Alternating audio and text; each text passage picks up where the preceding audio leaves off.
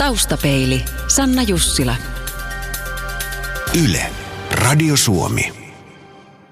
Nainen, 60 vuotta. En halunnut kuolla, vaan nukkua sen ohi, mikä oli tullut eteen. Olin jäänyt yksin, avioero oli taustalla. Lapsi ei ollut tai toiminut niin kuin toivoin. Hän ei tullut edes syömään, vaikka laitoin ruokaa. Hänellä oli mahdollisuus olla toisessa paikassa poissa luotani. Hän oli hellunsa luona. Tiesin, että en pysty huutamaan enkä mekastamaan, koska sydämeni ei olisi kestänyt.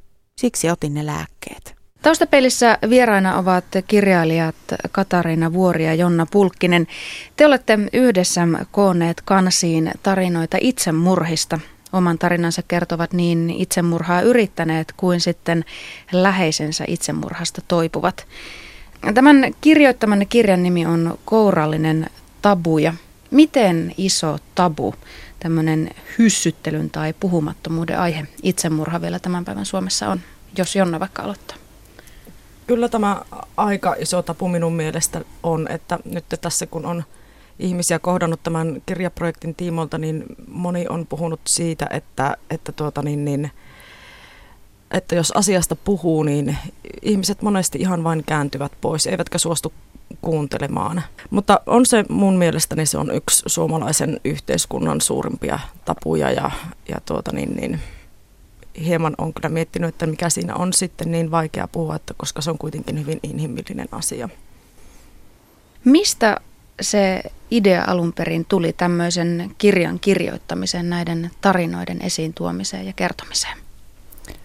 Tämä idea tuli niinkin yllättäen, että olin Jonnan luona syömässä yhtenä perjantai-iltana lasten kanssa ja lähdin siitä sitten illalla ajelemaan kotiin päin. Ja ajoin pätkän verran moottoritietä ja siinä oli kaistojen välissä semmoinen paksu betonipylväs. Eikä ollut mitään suoja-aitoja siinä ympärillä ja jostakin syystä tuli vaan siinä pimeällä mieleen se, tie oli ihan tyhjä, niin mietin, että kuinkahan moni tuohon tyrkyllä olevaan pylvääseen on ajanut tarkoituksella. Ja mulla on, on tuttava piirissä ihmisiä, jotka on tehnyt itsemurhan tai miettinyt sitä ja en ole heidän kanssaan kauheasti jutellut asiasta, mutta siinä sitten herää sellainen ajatus, että miltä ihmisestä tuntuu, kun hän herää seuraavana aamuna sairaalasta eikä olekaan lähtenyt täältä pois. Että siinä heräsi semmoisia kaikenlaisia kysymyksiä ja seuraavana aamuna sitten soitin Jonnalle ja sanoin, että pitäisikö aihetta vähän tutkia ja tehdä kirja. Ja, ja niin va- me tehtiin. Niin tehtiin. Minä sanoin, että tämähän on hyvä aihe, että siitä sitten alettiin pallottelemaan erilaisia ideoita, että millaisella näkökulmalla ja millaisia eri lähestymistapoja. Ja sitten tässä tämä kirja muotoutui sitten tällaiseksi, kun se nyt on. Ähm, kirjassanne on siis kymmenien eri ikäisten ihmisten, niin miesten kuin naisten tarinoita, niin miten te löysitte nämä haastateltavat ja ihmiset, jotka tarinansa kirjassa kertovat? No me oltiin yhteyksissä Surunauhaan ja Mielenterveysliittoon ja Mielenterveyden keskusliittoon ja he ystävällisesti julkaisivat meidän ilmoituksen, että olemme tällaista kirjaa tekemässä ja etsimme haastateltavia ja tämä oli myös Facebookissa, että sitä kautta. Millä mielin nämä ihmiset, jotka teihin sitten ottivat yhteyttä ja halusivat tarinansa jakaa, niin millä mieli he tätä tarinaa ja elämänsä teille avasivat? Monet ihan silloin heti, kun he otti yhteyttä, niin sanoivat, että he haluavat auttaa muita, jotka on tämmöisessä tilanteessa. Ja yksi, yksi tuota mies sanoi, että olisipa ollut tämmöinen kirja silloin, kun hän oli pohjalla. Että olisi varmaan auttanut, että suurimmalla osalla oli niin kuin tavoitteena se, että he pystyisivät auttamaan muita. Ja monet, monet oli myös niin toivuttuaan jonkin verran sitä omasta yrityksestä tai lähimmäisen poismenosta, niin hakeutunut niin kuin vertaistuki koulutukseen ja halusi sitä kautta sitten auttaa muita, että kovin empaattisia ja, ja niin muita, muita ajattelevia ihmisiä oli nämä, jotka otti yhteyttä. Kyllä näin ja muutamia oli myös sellaisia, että he eivät olleet oikein ainakaan kovinkaan paljon puhuneet asiasta niin kuin kenellekään muulle tai lähimmilleen perheelleen. Niin, Jonna Pulkkinen ja Katarina Vuori, jäikö teille semmoinen kuva, että, että jotenkin teille oli helpompi puhua sitten, kun te olitte kuitenkin ulkopuolisia ja, ja tuntemattomia? Oli varmaan ja nämä oli meitä aluksi vähän ennen ensimmäisiä haastatteluja niin jännitti jossakin määrin, että miten, miten ne haastattelut menee, mutta oli todella helppo tehdä niitä haastatteluja, että nämä ihmiset puhuu mielellään ja osas hirveän hyvin kertoa niistä omista tunteista ja tapahtumista, että varmaan molemmin puolin oli miellyttäviä puhelin, puhelin tuota, hetkiä, vaikka oli raskas aihe, niin oli, oli mukavia haastateltavia. Mm. Meinasinkin juuri kysyä, että minkälainen fiilis teille itsellenne jäi, jäi sitten, kun saitte tarinat kirjoihin ja kansiin tai kun työstitte tätä aihetta, kun se ei tosiaan ole ihan mistään kevyimmästä päästä? No toisaalta sellainen helpottunut olo, että minä ainakin nyt ihan mielenkiinnolla seuraan, että, että tuleeko tästä, niin kuin, että saako tämä aikaan jotain hyvää tämä kirja.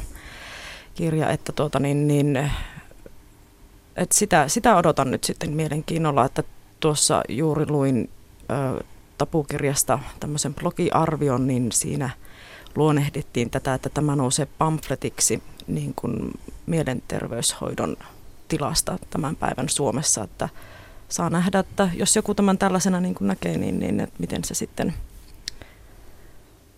että vaikuttaako se millään lailla.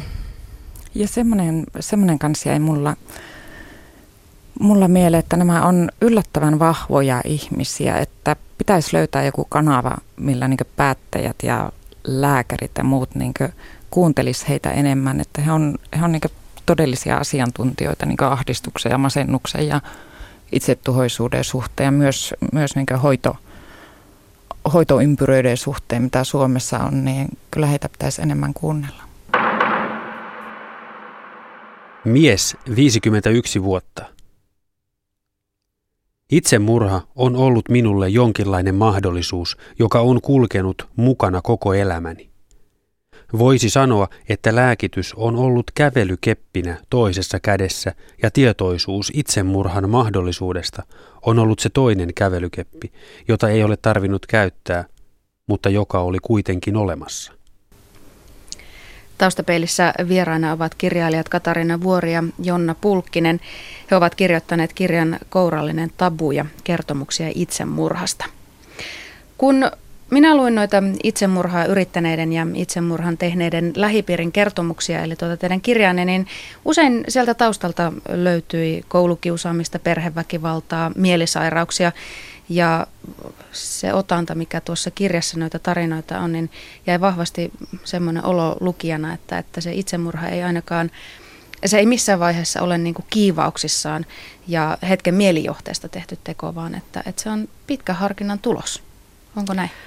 Pitkän harkinnan ja minä sanoisin kyllä myös, että osittain myös tällaisen pitkän ajautumisen tulos, että jossakin vaiheessa se ahdistus on vain niin kamala kantaa, että, että siihen ei ole, siitä ei ole yksinkertaisesti muuta tietä kuin se itsemurha tai ainakin sen itsemurhan yrittäminen.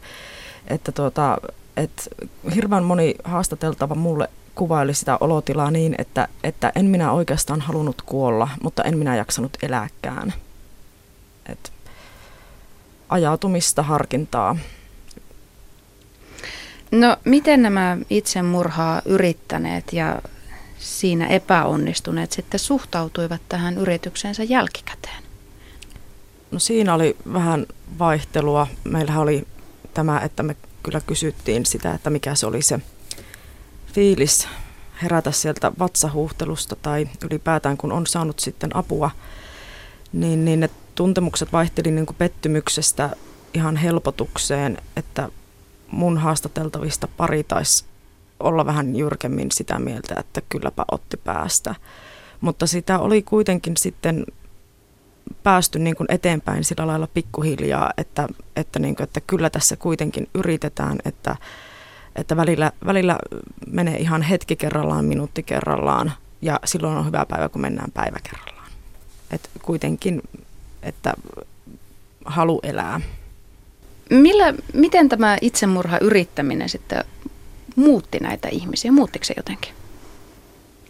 Ähm, no yksi haastateltava sanoi tuon haastattelun jälkeen, että, että tuota, kun on äärettömän ahdistunut, niin apua ei silloin saa.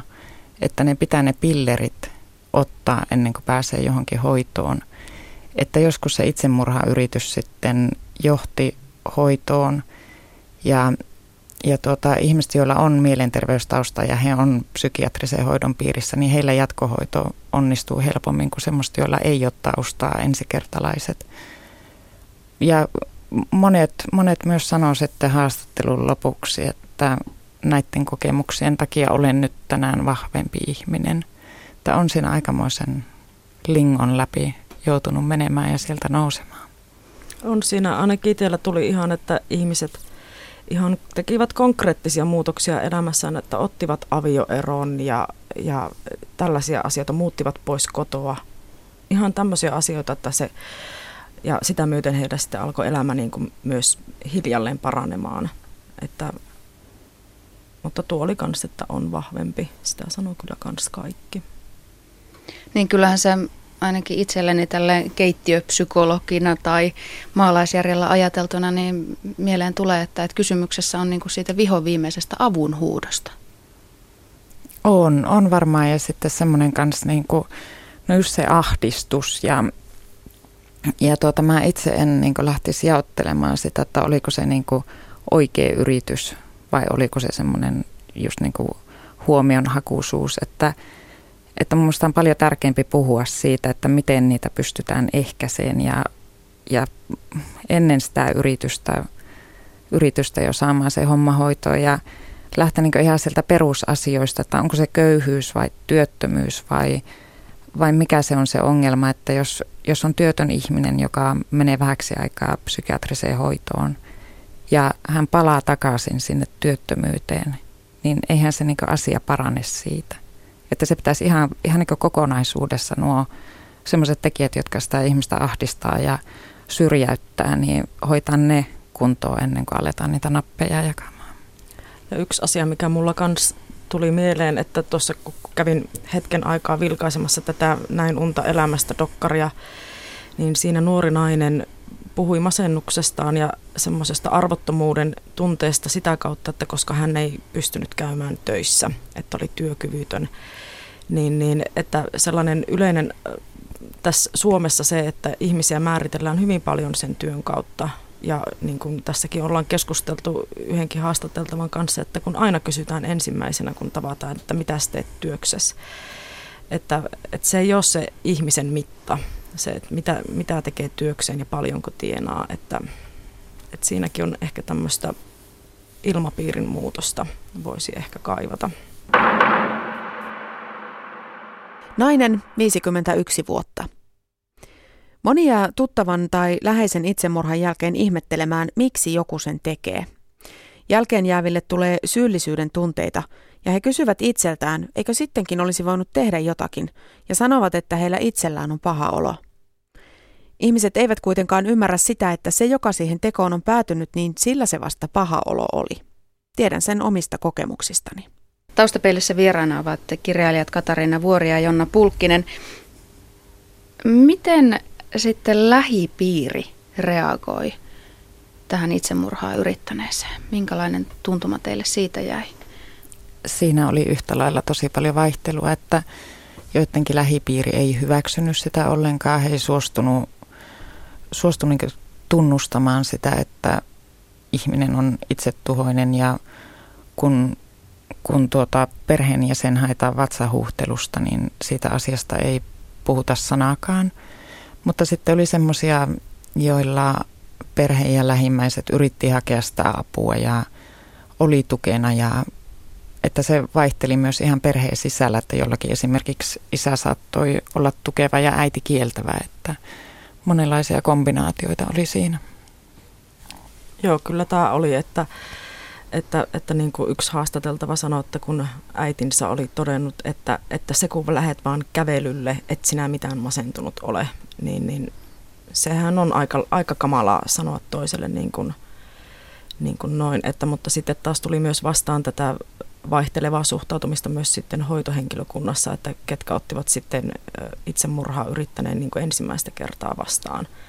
Että kyllä sieltäkin aika karuja kaikki eivät ihan kirjankaan päätyneet, että miten se, mitä siellä on oikein sanottu. Että on aika kamalia juttuja. Että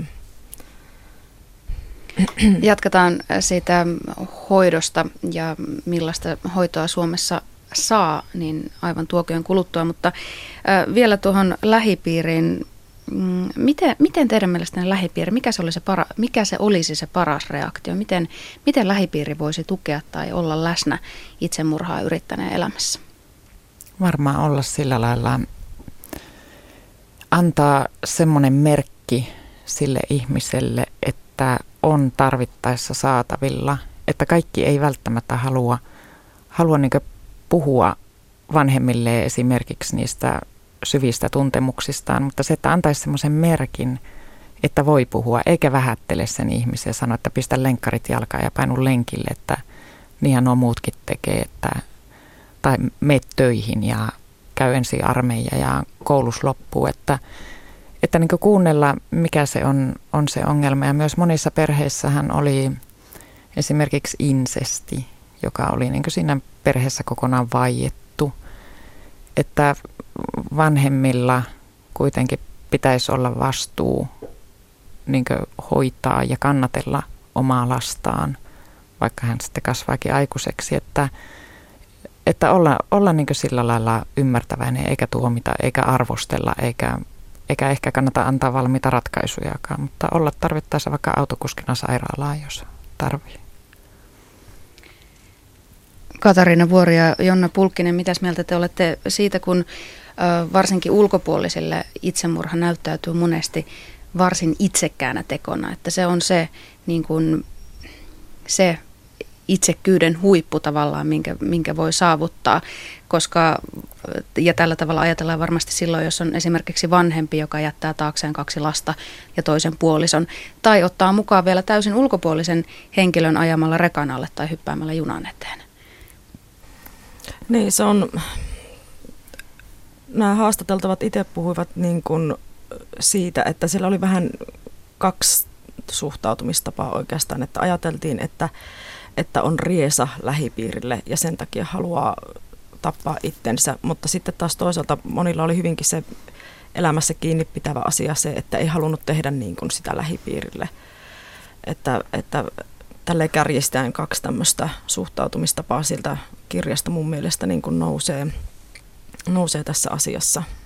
Ja mulla oli yksi nainen, nainen jota haastattelin ja hän, hän niin puhui just tuosta, että kun ihmiset niin sanoi, että voiko meille jäi niin paha mieli, kun se tappoi itsensä ja jätti meidät tänne, niin se vaan se nainen sanoi, että arvatkaa kuinka paha mieli sillä oli, joka itsensä tappoi. Että sillä, että hän näki sen niin, että ne lähimmäiset on itsekkäitä, kun he haluaa pitää ihmisen täällä, jolla ei kerta kaikkiaan ole hyvä olla. Ja sitten taas yksi nainen, jonka mies, mies tuota meni junan alle, niin hän oli pitkään katkera siitä, että mies ei ottanut häntä ja lapsia mukaan. On ja sitten myös tällaista ymmärrystä, kun on keskustellut ihmisten kanssa, että tuossa kans yksi kaveri kertoi, että hänen hyvä ystävänsä teki itsemurhan tuossa joitakin aikoja sitten, niin hän ymmärsi sen valinnan aivan täysin. Ei, et, et oli toki surullinen, mutta ymmärsi sen, että se on monenlaista, monella lailla voi suhtautua. Niin tämä on varmaan semmoinen asia, että tähän ei yhtä oikeaa suhtautumistapaa ole olemassakaan. Ei varmaan, ja, ja tuota, paljon varmaan se reagointi niin kuin liittyy myös tuohon tabuisuuteen, että monet perheet on vihaisia just siitä, että, että jätettiin tämmöinen häpeä koko perheelle, että jos se olisi ollut sydäninfarktiin, niin eihän siinä oltaisi niin vihaisia, että nyt se jumaliste jätti mut yksin näiden lasten kanssa. Että just se semmoinen, semmoinen tabuisuus tulee ehkä tuossakin sitten esille. Taustapeilissä vieraana ovat kirjailijat Katarina Vuori ja Jonna Pulkkinen. He ovat kirjoittaneet kirjan Kourallinen tabu ja kertomuksia itsemurhasta.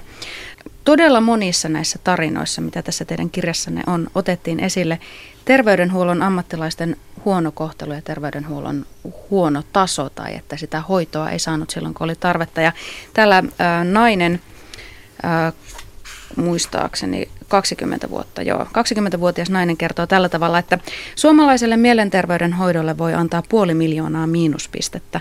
Se on aivan järkyttävän huonolla tolalla, ihan järkyttävässä kunnossa. Tässä ajassa minulla on ollut yhteensä yhdeksän eri lääkäriä ja tämä aika oli noin viisi vuotta. Aina tulee joku uusi, joka ei vaivaudu lukemaan papereita ja sitten määrätään vain kaiken maailman lääkkeitä.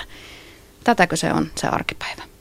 Siltähän se kyllä kuulostaa ja sitten tässä tuli tällainen asia, että yksi haastateltava kertoi myös siitä, että, että vaikka on näitä auttavia puhelimia ja, ja sairaanhoitajia, niin heiltä suurimmalta osalta puuttuu ammattitaito siinä asiassa, että ne ovat enemmänkin semmoisia keskustelukerhoja kuin se, että saisi niin kuin ammattiapua. Ja hän niin kuin kertoi, että kun hän sitten pääsi vihdoin ja viimein niin kuin oikealle psykologille tai psykiatrille, joka, psyko, psykologille joka tapauksessa, niin, niin että kun hän huomasi, että mikä ero siinä oli keskustella ammattilaisen kanssa asiasta, kun niin kuin, no, auttava, auttavassa puhelimessa tai sairaanhoitajan kanssa, että resurssipulahan siinä varmasti osaltaan niin kuin vaikuttaa taustalla, mutta kyllä apua on hyvin vaikea saada ja hyvin paljon se on pitkälti kiinni myös näistä omaisista, että kuinka sinnikkäästi he jaksavat sitä apua vaatia. Ja monet myös kommentoi sitä, että se, se tuota, kohtelu etenkin päivystyspolilla on todella ala-arvosta, että jotenkin semmoinen niin hoitokulttuuri on todella vihamielistä näitä itsemurhaa yrittäneitä kohtaan. Ja se on kyllä semmoinen asia, minkä voisi ilman rahaa parantaa, että hoitajat ja lääkärit katsoisivat peiliin ja muistaisivat ammattietiikan ja ammattitaidon, miten potilaita hoidetaan ja varmasti siinä säästyisi rahaa, kun ihminen ensimmäisen yrityksen jälkeen jo saisi, ja mielellään jo ennen sitä saisi kunnon hoitoa, niin säästyisi paljon hoitopäiviä ja rahaa. On ja sitten se, että, että kun näitä juttuja kuuli, että kun menee sinne päivystykseen, niin siellä kuuluu tällainen, että taasko saat täällä, niin, niin jotain on pielessä. Jonna Pulkkinen ja Katarina Vuori, miten se teidän mututuntumanne mukaan nyt sitten menee se proseduuri sen jälkeen, kun on jäänyt kiinni itsemurhan yrittämisestä ja joutunut sinne ensiapuun? Mitä sitten tapahtuu? Mm, no monille, tosiaan me, me ei olla tätä sille tutkittu sen enempää kuin mitä haastatellut kertoivat, mutta monilla oli se, että oli tehty vatsahuhtelu, lähetetty kotiin. Jos oli psykoottinen siinä tilassa, niin – silloin ehkä lähetettiin sitten suljetulle osastolle. Ja tosiaan se, että jos, jos on jo valmiiksi siinä mielenterveyspyörässä ikään kuin asiakkaana, niin heille, heille järjestyy jatkohoito helpommin, mutta tosiaan jos ei ole aikaisempaa asiakkuutta, niin silloin varsinkin lähetetään kotiin, eikä tehdä mitään jatkohoitosuunnitelmaa. Tai todetaan, että sinullahan on toimiva avohuolto suun, avohoitosuunnitelma ja yksi haastateltavista sanoi, kun minä kysyin sitten häneltä, että mitä tämä käytännössä hänen kohdallaan tarkoitti, niin, niin tapaamista psykiatrisen sairaanhoitajan kanssa joka toinen viikko. Kuulostaa pitkältä ajalta ihmiselle, joka elää ehkä minuutti kerrallaan. Kyllä. Mm, ja monet tosiaan sitä, että kun sä oot ottanut kilokaupalla lääkkeitä ja heräät siellä sekavana – että mä itse en ole ollut siinä tilassa, mutta pahassa krapulassa olen herännyt ja silloinkin tuntuu siltä, että nyt ei ihan järkevästi ajattele. Ja he niin toivoisivat, että olisi vain joku, joka pitäisi kädestä kiinni ja kysyisi, niin kuin, että miten sulla menee. Mutta ei, ei niin kuin, mun mielestä se on niin epäinhimillistä, että, että hoitohenkilökunta ei niin kuin tarkista, että mikä oikeasti on se. Yksikin nainen sanoi, että hän oli täyttänyt siellä jonkun – tutkimuslapun ja muisti, että hänellä oli näkökenttä ollut silloin niin kapea, että hän ei ollut nähnyt sitä lappua. Hän oli vain laittanut sinne tänne rasteja ja päässyt sen perusteella kotiin, eikä tiennyt itse edes mitä oli sinne täyttänyt. No mitä teidän mielestänne, mitkä ne olisivat ne helpot, yksinkertaiset ja välittömimmät asiat, mitkä nyt pitäisi korjata tässä, tässä terveydenhuollossa, muuta kuin se, että hoitajat ja lääkärit katsovat peiliin? No ensinnäkin tuli yhdeltä haastateltava se hyvä idea, että olisi tämmöinen ympärivuorokautinen auttava puhelin, jossa olisi ammattilainen siellä toisessa päässä, että johon voisi soittaa, että koska se ahdistus iskee hyvin usein juuri nimenomaan iltaisin ja öisin, että siitä voisi varmastikin hyvin, hyvin aloittaa, mutta resurssien toivominen alalle lienee turhaa, mutta tuota, ainahan sitä voi yrittää. Niin ja se, että pääsisi hyvissä ajoin mm. semmoiseen säännölliseen, säännölliseen järkevään ja toimivaan hoitosysteemiin mukaan, että siinä vaiheessa joku alkaa olla, ei ole vielä vakava masennus, vaan on masennuksen oireita esimerkiksi. Ja sitten tietenkin lähteä ihan sieltä, jos on perheitä, jossa on päihdeongelmia ja mielenterveysongelmia vanhemmilla, niin, niin pitää huolta siitä, että ne lapset kuitenkin, heille ei siirry ne traumat ja ongelmat sitten, että, että tässä nyt on tietenkin neuvolat ja koulu ja päiväkodit sillä, että kaikki, kaikki vähän niin pitäisi silmiä auki, että, että missä, missä mennään. Ja myös ehkä semmoinen, niin joka ehkä siis sitä leima, leimautumisen riskiä, niin semmoisten niin kuin anonyymien paikkojen lisääminen, että johon voi mennä niin kuin ilman nimiä ja muuta puhumaan asioista luottamuksella. Katarina Vuori mainitsi tuossa aikaisemmin tämän juttutuokiomme aikana, että, että monet itsemurhaa yrittäneet kokivat, että he olivat yrityksen jälkeen kuitenkin jollain tapaa vahvempia. Mistä nämä itsemurhaa yrittäneet sitten löysivät sen haluun jatkaa sitä elämää, kun se yritys oli mennyt plörinäksi? Hyvin pienistä asioista osa, että yksi haastateltava, kun kysyin häneltä, että mikä nyt pitää kiinni niin kuin elämässä, niin, niin hän, hän sanoi, että me käytiin tämä haastattelu heinäkuun lopulla viime vuonna, niin sanoi, että hänellä on nyt niin kuin hyvin varovaisia tavoitteita, että hän haluaisi syödä tämän syksyn mustikoita ja tämän syksyn omenoita. Ja sitten kun minä sanoin, että no, että meneekö liian kauas, että kun kirja tulee vuoden alusta, tai niin kuin tässä keväällä, niin ajatella sinne asti, niin hän oli hyvin pitkään hiljaa ja sanoi, että en kyllä lupaa mitään, mutta voin harkita asiaa. Että mutta mustikat, omenat, siinähän ollaan hyvin olennaisten asioiden äärellä. Ja sitten hän, hän puhui myös paljon siitä, että sellainen itsensä arvostaminen, vaikka ei teekään mitään yhteiskunnan kannalta hyödyllistä, toisin sanoen, että ei ole töissä. Että niin kuin siihen, että herää, juo aamukahvit ja katsoo ikkunasta. Että se ihan niin kuin riittää, että on. Mm, ja kyllähän joillakin siis, siis lääkkeet, hoito, ne toimii ihan hyvin.